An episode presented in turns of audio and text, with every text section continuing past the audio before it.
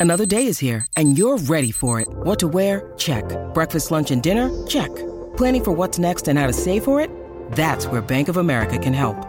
For your financial to-dos, Bank of America has experts ready to help get you closer to your goals. Get started at one of our local financial centers or 24-7 in our mobile banking app. Find a location near you at bankofamerica.com slash talk to us. What would you like the power to do? Mobile banking requires downloading the app and is only available for select devices. Message and data rates may apply. Bank of America and a member FDIC.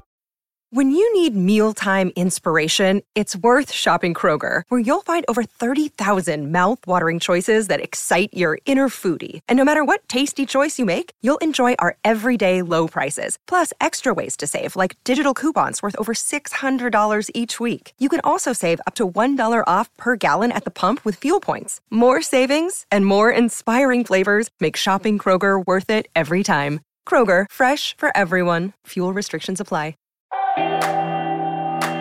Hey, I'm Josh Smith, and welcome to Reign. And I'm so glad you're here, babes. This podcast is all about opening up, having important conversations, and celebrating successes, as well as overcoming obstacles to reign over our own lives. I love to chat to people, and I always find things in these conversations to take away and use in my own life. So I really hope you'll find the same as well. Welcome to Reign. Dust off your tiara and finery because this week we're joined by Downton Abbey's Lady Mary Michelle Dockery. Michelle grew up in Essex and started her career in theatre before she got a break of a lifetime starring in Downton Abbey. Ten years later, after six seasons, a movie, and four Emmy Award nominations for Michelle, we are heading back to Grantham for a new film, Downton Abbey A New Era. It's also a new era for Michelle, as she recently starred in Netflix's Anatomy of a Scandal as a bad bay barrister Kate, who represents a woman accusing her former boss of rape. Starring alongside Sienna Miller and Naomi Scott, the plot twists are juicy, so be warned there are some spoilers in this episode.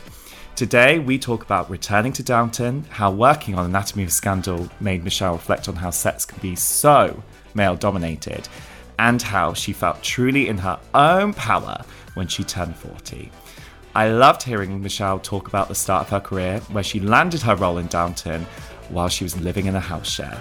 So I hope you find her story just as inspiring as I did. Crowns at the ready. Let's reign.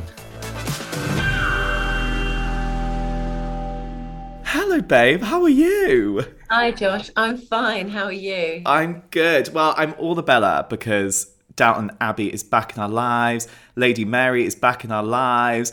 I feel like my soul needed this. For me, it's kind of like the greatest comeback since the Spice Girls reformed. Do you know what I mean? And she's also giving us that kind of like posh spice, who do you think you are energy. So it kind of works, that analogy, right?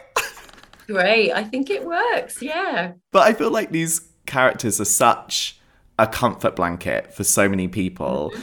And I guess for you, this character must have been quite a comfort to you at different times in your life too. How much of a comfort has she been to you at different times, would you say? I mean, I agree. I feel like this show is so comforting for the audience out there. I think it's I think it's one of the reasons why people keep coming back. Yeah. It's like seeing old friends, isn't it? They've like had us in their lives for 12 years now. Um, and we in turn have had the same you know we've all been in, in each other's lives for such a long time. So it is it is like a family. It's like going back home sometimes. And um, we're just delighted every time we get to get back together um, and put on those costumes and shoes again and sort of slip into very familiar territory which is it's quite rare for an actor to, to be able to go back keep going back to something um, you know, a lot of the time you're saying goodbye to something and then you're moving on to something quite quickly, a new group of people, um, you know, new territory, different country, or, you know, but whereas with this, it's like when Downton comes along, it's like, oh, I know this, I know it so well. and it makes it really easy, actually, just to step back into it. Sometimes it's nice just to have an easy job, babe, isn't it? Let's get real. Absolutely. Yeah, it is. It's like a regular job, and it is so rare for actors. You know, we don't have that luxury. So Um, yeah, and and when I say easy, it is really easy. Like I can look at my lines like just the you know the day before sometimes, and it just goes in immediately because I know this character so well. Yeah.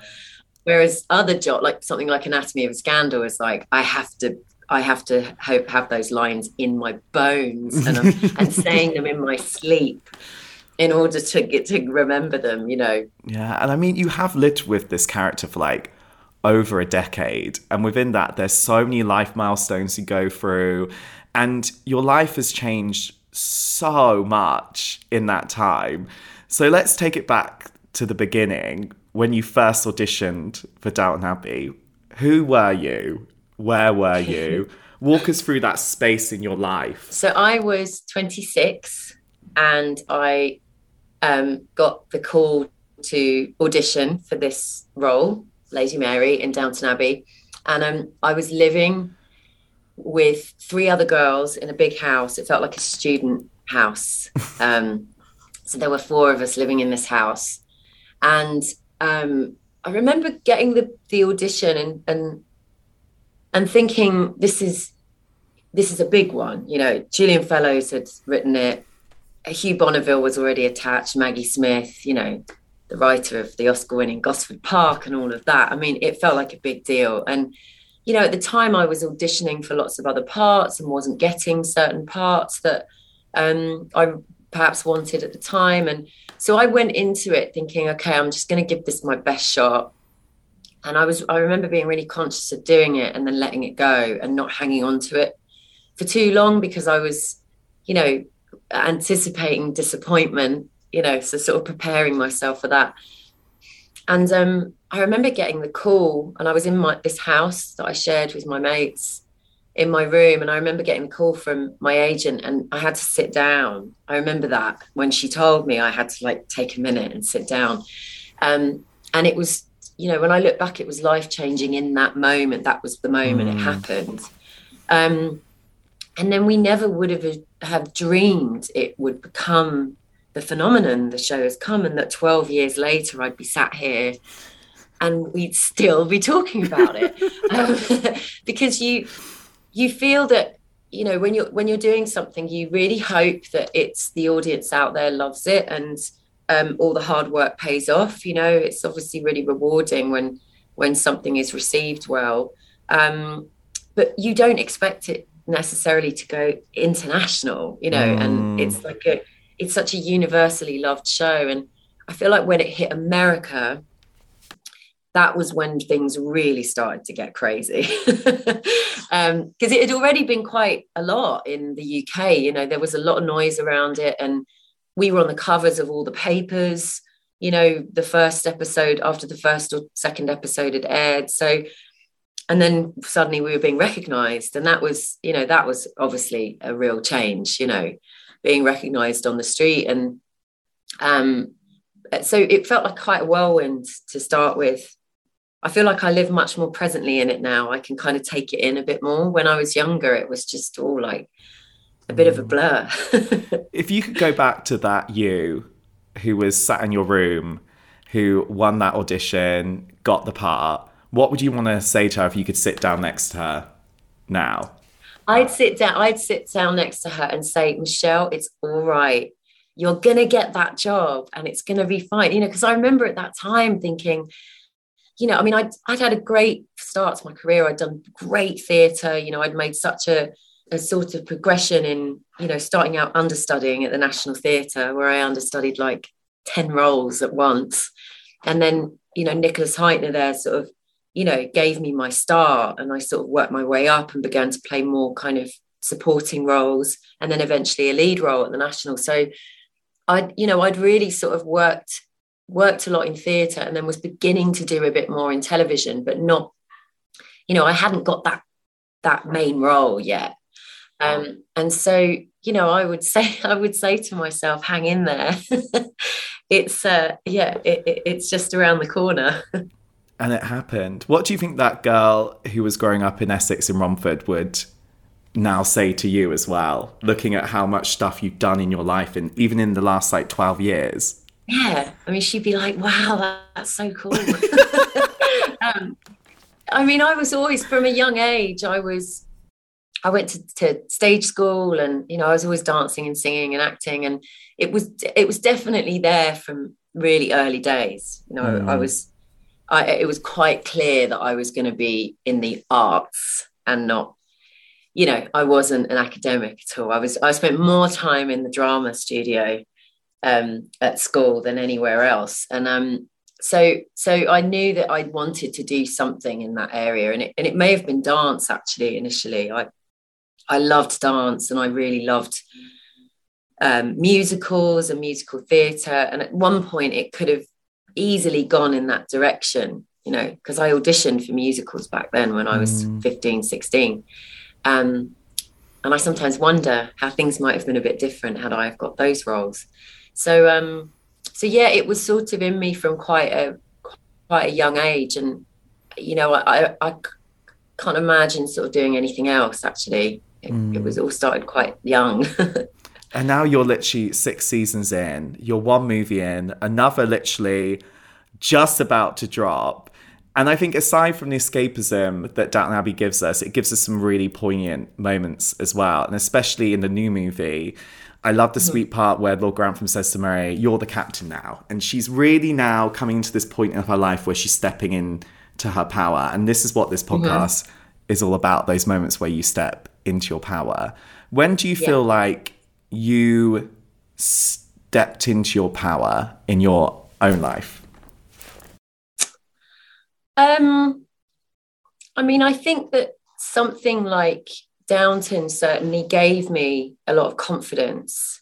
And, and I think that also came from the character, you know, because mm. she is she is such a she is such a strong and you know from just a fantastic character to play. And there is a sort of air of confidence that those you know women of that time had. And um, i think that certainly helped me to feel more powerful, definitely, and within my career, because, you know, once you've been established, you know, as a certain character in a successful show, that of course gives you, you know, a great feeling and a feeling of strength and, um, and stability within a career that is quite, you know, it's, it's quite, um, uh, unpredictable. You know, you, you can sort of never know where it's going to go. And I feel very lucky that Downton sort of gave me that sort of anchoring um, from from a, from a very young age. Really, I mean, I was 27, so um, I felt definitely that time kind of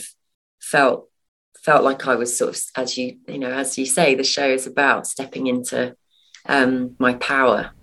I love that, and it's so great to actually get to a point in your life where you actually can be like, do you know what? I'm actually in my power now, and I actually feel empowered within myself, right? Because I think all the time, if you're always looking for external sources to empower you, it's got to be mm-hmm. that relationship inside as well, right? Absolutely. Yeah. Yeah. Absolutely. And I think age, of course, it comes with age, mm. doesn't it? I mean, you know, I loved turning 40. It was, you know, I felt like, oh, it's, you know, up on the fourth floor. It's quite a nice view. um, and I definitely felt that actually when I turned 40. I did feel, you know, uh, like that feeling that you're talking about. I did, I felt something shift a little bit when I turned 40. Mm. Yeah. I think there's something about Lady Mary as well, in, in, which relates so nicely to that. Is that I feel like from the beginning, right the way to where we are now in the second movie, she does go on this journey of discovering a love for herself because she operates from quite a lot of self hatred at mm. different parts, especially yeah. at the beginning. And I think that is something that so many people can relate to because I think everyone goes on this very weird journey with themselves where they go from sort of like hating themselves to loving themselves and then sort of trying to discover yeah. that mm-hmm. kind of that part of self-love and how powerful that can be. How do you think your journey with that has been? I think that's a really good observation of Mary. I think she's she you know when I think of her in the early years when she was younger and you know she's she's sort of um you know that that age where you're kind of you think you know what you want you think you know mm. um what you want i think i can relate to that you know at that age you think you want certain things and um and when i look back i think gosh those decisions i thought i was I thought I knew what I was doing. I thought I was mature, you, you know, and I sort of recognized that in Mary a bit. And then, you know, as I've sort of grown up with the character, I feel like there is a a sort of much more settled feeling with her and with myself as well. And I think again that comes with age and um and and also for Mary, she I think I think she kind of in I, I think she sort of was so reluctant to uh, be happy at times. She was, you know, with when you think back to Matthew and Mary and her sort of mm. resistance with that and refusing to sort of do something that maybe outsiders thought was good for her. She was like, no, I know what's good for me. And actually, it wasn't good for her. You know, we all knew from the beginning that that relationship was perfect for them. And then as it moved on through the series and various things happened to her, she obviously goes through, you know, different times where she's she can be overconfident and arrogant and then it sort of comes out with in her behavior with Edith, doesn't it? I mean, she's so her their relationship is just brilliant, isn't it? And and Laura and I really loved playing those scenes, but there's that one particular series where season 6 where Mary is just you know she's so resistant she's fine on her own and he's not good enough for her henry and really resisting that even though she is in love with him it's really obvious um, and then eventually she sort of just gives in you know mm. and i mm. kind of love that moment in season six where she sort of gives in and and gives in to sort of being happy actually and um and and i love seeing her now in the film um and in both films actually being a little more settled mm. and and also a better relationship with her sister. I think it helps that her and Edith live quite far apart. Yeah, that helps my brother too. I get living, that. he's living all the way in Scotland, so I think it helps their relationship. Even though, even though Laura and I absolutely love that banter when Julian writes that banter between the sisters. It's really, really fun. Um, but they've definitely softened towards one another now. Yeah. And I think as well within that, when you kind of, we do really go on this journey with Lady Mary's mental health, but very much behind this facade, which I think is a really interesting way that it's approached in in the mm. whole breadth of the Downton Abbey era saga. Mm-hmm. It's the aristocracy, isn't it? It's that thing of, mm. you know, not showing your emotions and you know she's she it's always keeping a brave face and so I, I think it's great in those moments in Downton where they break you know and it's yeah. often around Anna and Carson they're the mm. two people that she she can allow herself to be a bit more vulnerable with whereas with you know her dad or the dow you know well not the dowager actually she's much more open with her but you know there's certain people where she kind of keeps you know calm and and stoic but it's mm. lovely when you see the cracks you know yeah one of the things I think is also so great about the kind of banter that you were bringing up as well that it comes to the mm. screen so amazingly and i just love the dowager duchess i love the relationship with lady mary and i think there's one part especially in this movie where she talks about how society likes to fit women into categories. And I think what's so interesting when you review the world through period dramas, then you reflect back on how far we come, how much further we need to go there's still mm. so much sexism, especially around trying to put women into boxes and into hmm. categories. Mm. When you look back at, say, that time that we're in with Lady Mary and these categories that we're still mm. talking about, how much further do you think we still need to go? And what still really frustrates you about the way that we as society called categor- still categorize women specifically?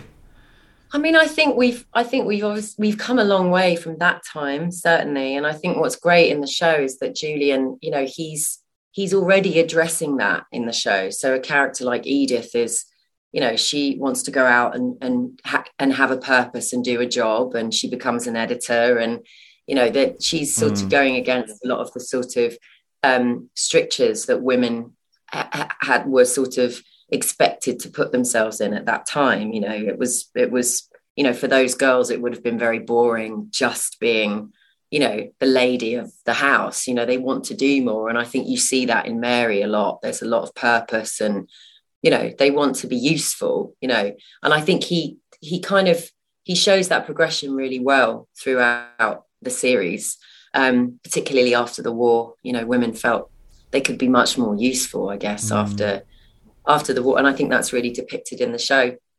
Um, I think we've come a long way. Um, I, I th- there are times where I think I wish I wish it sometimes wasn't as noticeable, such as when when I just I just finished this job on Anatomy of a Scandal, and um, the whole pretty much the whole creative team, bar David E. Kelley, um, who was the writer on the show, along with Melissa James Gibson, were women. So we had all female producers on set, a female director, S.J. Clarkson, and even our camera woman, um, uh, Alana, um, was was you know at the helm of it all uh, with the with the camera department, and and um, it's it's noticeable still. It's you know I, I and we talked about it a lot in interviews that you know I was it was so it still feels rare. Mm. Um, and I, I I'm really hopeful that we'll get to a point where it doesn't have to be as noticeable. Mm. It is what it is, and that you know you can have as many women um, on a set as as there are men.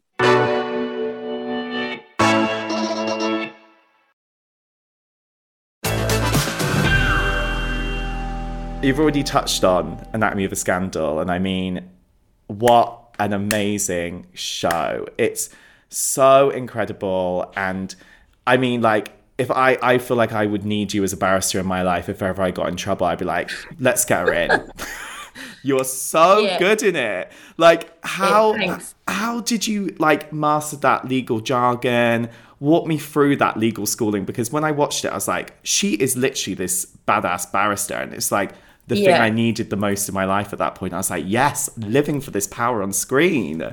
Yeah, yeah, she's a she's a fantastic character, and that show was just I loved it the minute I read the script, and I think it's a you know it's a really important issue. You know, consent is mm. is something that isn't you know people aren't aware of it. You know, and I th- I think it it creates conversation that show and and also about privilege. You know, it's it has various different themes and um and I I was I was so struck by her character and her this this idea of you know someone being someone being uh so affect obviously so affected by what had happened to her. Mm. and obviously we can give spoils spoilers here. You know the twist in it is that she you know she isn't who she her identity she changes you know because of what happened to her. And also in order to um in order to become the QC that she is, and you know, it takes a long, it takes a lot to get where she's mm.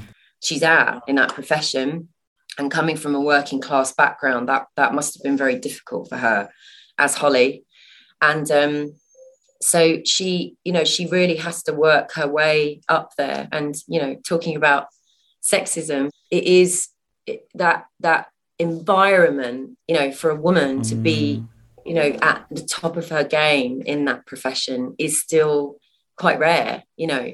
And both her and um, Angela Josette Simon, who's played by Josette Simon, you know, they both have this sort of unconscious bond, I think, because they are both women who who who took, you know, it took a lot for them to get where where they are. And so when she's when she's given this case, it's huge, you know, and she she sort of goes into it slightly blindly, but knowing deep down, you know, this isn't um, this this she could lose her job, you know, because she's prosecuting someone that she knows, and not only someone she knows, but someone who has assaulted her. Um, so it was a fantastic character to play because her arc was just massive, mm. you know. Mm. It's and she, you know, she she's very unreadable at the beginning, and then she sort of becomes this you know, entirely sort of different person, you realize that she's Holly Berry. And um, and I, in order to get into the mindset of the barrister, I worked really closely with a QC, a top QC in the UK, who was basically my coach, you know, and she really helped Josette Simon and I um, with all of the kind of, you know, ways in which you sort of attack a cross examination. And she, she was wonderful because she, we would just sort of do Zooms together like this and um, she would play me and I would play other characters, and then I'd sort of hear her way of saying certain questions and her intonation and how she sort of executed each line. Um, and it was vital, you know, in order to play this sort of role, I had to really, you know, it's one of the hardest, you know, hardest roles I've ever had to play, really, because mm. um, it, it required so much preparation and so much um, concentration. You know, I couldn't falter at any point. Um, I had to really, you know, stay on, stay on it. I just think it just literally hits you like a wrecking ball, like your performance, and it's just so great. And you must have had so many powerful conversations during the research process for this show as well. Because when we had Naomi Scott on, she talked very powerfully about the research she did in and how it affected her performance and yeah. how the kind of stories she had, especially from working with a female barrister as well, right? Like you must have had so Absolutely. many incredible stories that really stuck with you. Absolutely. And it was really, it was so important for a show like Anatomy because we were, you know, all of us, you know, the creatives, the actors, everybody, we were so you know, so passionate about making this as authentic as possible and it being, you know, truth as, you know, truthful, you know, to the people out there who may have experienced something like Naomi's character or my character. Um, and we worked really closely with a char- charity called Women's Aid, who I'd love to, you know, just uh, say in this podcast, just because I think it's really important that people mm. are aware of of Women's Aid, because you know, if somebody has been through something and they they don't know what to do, um, whether that be to you know approach the police straight away or, or they they want to sort of clarify um, what has happened because you know that's what the show is you know essentially it's about consent. And I think it's uh, you know it's a charity that allows someone to kind of go somewhere to to talk about what happened. And and it's something that for us was we we were really strong about that. We just wanted it to feel feel right and know that we were playing these roles as as authentically as as possible. You know it's really important for us mm. and naomi was amazing you know she was uh, you could sort of hear a pin drop when she entered that room um, in the courtroom and i actually hadn't met her before that moment because we we Josette and i had been doing a scene and then naomi walked into the we just started a rehearsal and I'm not sure whether that was set up by SJ or not. I don't know, but she was quite isolated, you know, Naomi at first, and and she walked into the dock, and you could you could hear a pin drop. It was so, you know, I mean, to imagine. I'm just speaking for Naomi, but to you know, to imagine what it felt. It felt so nerve wracking mm. for her mm. as an actress. You know, she was saying, I can't imagine what that must feel like for somebody who is actually going through it in real life. Um, and I thought it was you know, depicted in the show really well. Mm. And it's so amazing because you literally go from like amazing project to amazing project, like Defending Jacob, sensational. I literally binge watched that in like eight hours straight the other day, and it was so intense. And then you have done Abbey, you have that you have Scandal, and it's so amazing to see you fly and being your power and really own these incredible roles. It's just amazing to see. But when you think back to your career, and we've touched on this a bit already, in those pockets of moments of when, you know, the instability of being an actress in this world, what do you think you've learned about success versus failure?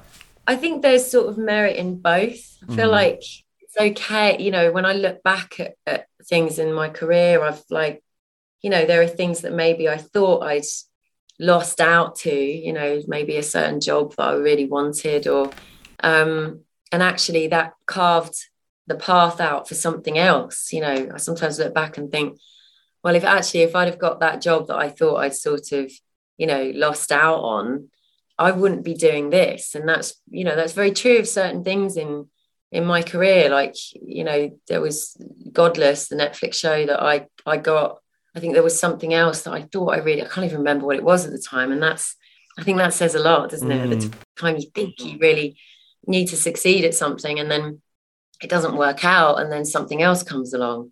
And um, I just, you know, for me, I feel like when it comes to this sort of thing, you know, success and, and all of that stuff, it's, I think I've learned to just trust, put your, you know, just trust that it will work out. It will sort of work out um, for the best. And if you sort of look at it like that, then you know those things that you look back on, they weren't failures. Actually, they were just they were just there to sort of carve out, you know, the next bit. Mm, that's such a great way of looking at it, and I've really loved listening to you today. And hearing your perspective on so many things. And we always end on one final question. That question always is In the reign of your life, what is the one rule you will always live by? Find the humor. Find the humor in in whenever in those moments in your life that are tough, find the humor in it. I think laughter is very, very important. Oh my god, one hundred percent. We love a little bit of laughter sprinkled around. Like it gets you through the day, doesn't it? Do you know what I mean? Absolutely. I love it. Yeah. And honestly, it's been so great talking to you, and I like love you in literally everything. So it's oh, been you. so great talking to you, especially getting your perspective on the anatomy of a scandal because it's just sensational and great, great to have Downton back too. Yes, we'll see. yeah, amazing. Thanks so much, Josh. Thank you so much for joining me for another amazing episode of Reign. I really hope you found something to take away from this episode, and if you have, let me know. You can always get me on socials at Josh Smith Hosts. I love to hear from you. And as always, if you've enjoyed this episode, please like, rate, subscribe, or follow wherever you get your podcast from. And more importantly, please share this with someone you think needs to hear it. Let's get those convos going, and I'll see you next time.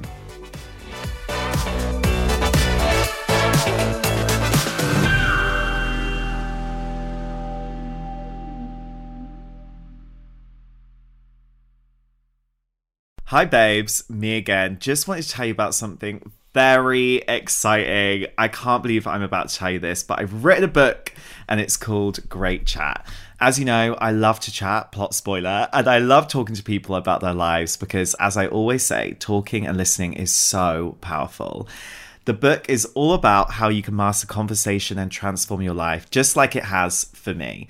I've used my experience from all the amazing interviews I've been lucky enough to do, as well as a load of research to help you deal with everything from making new friends to embracing difficult discussions.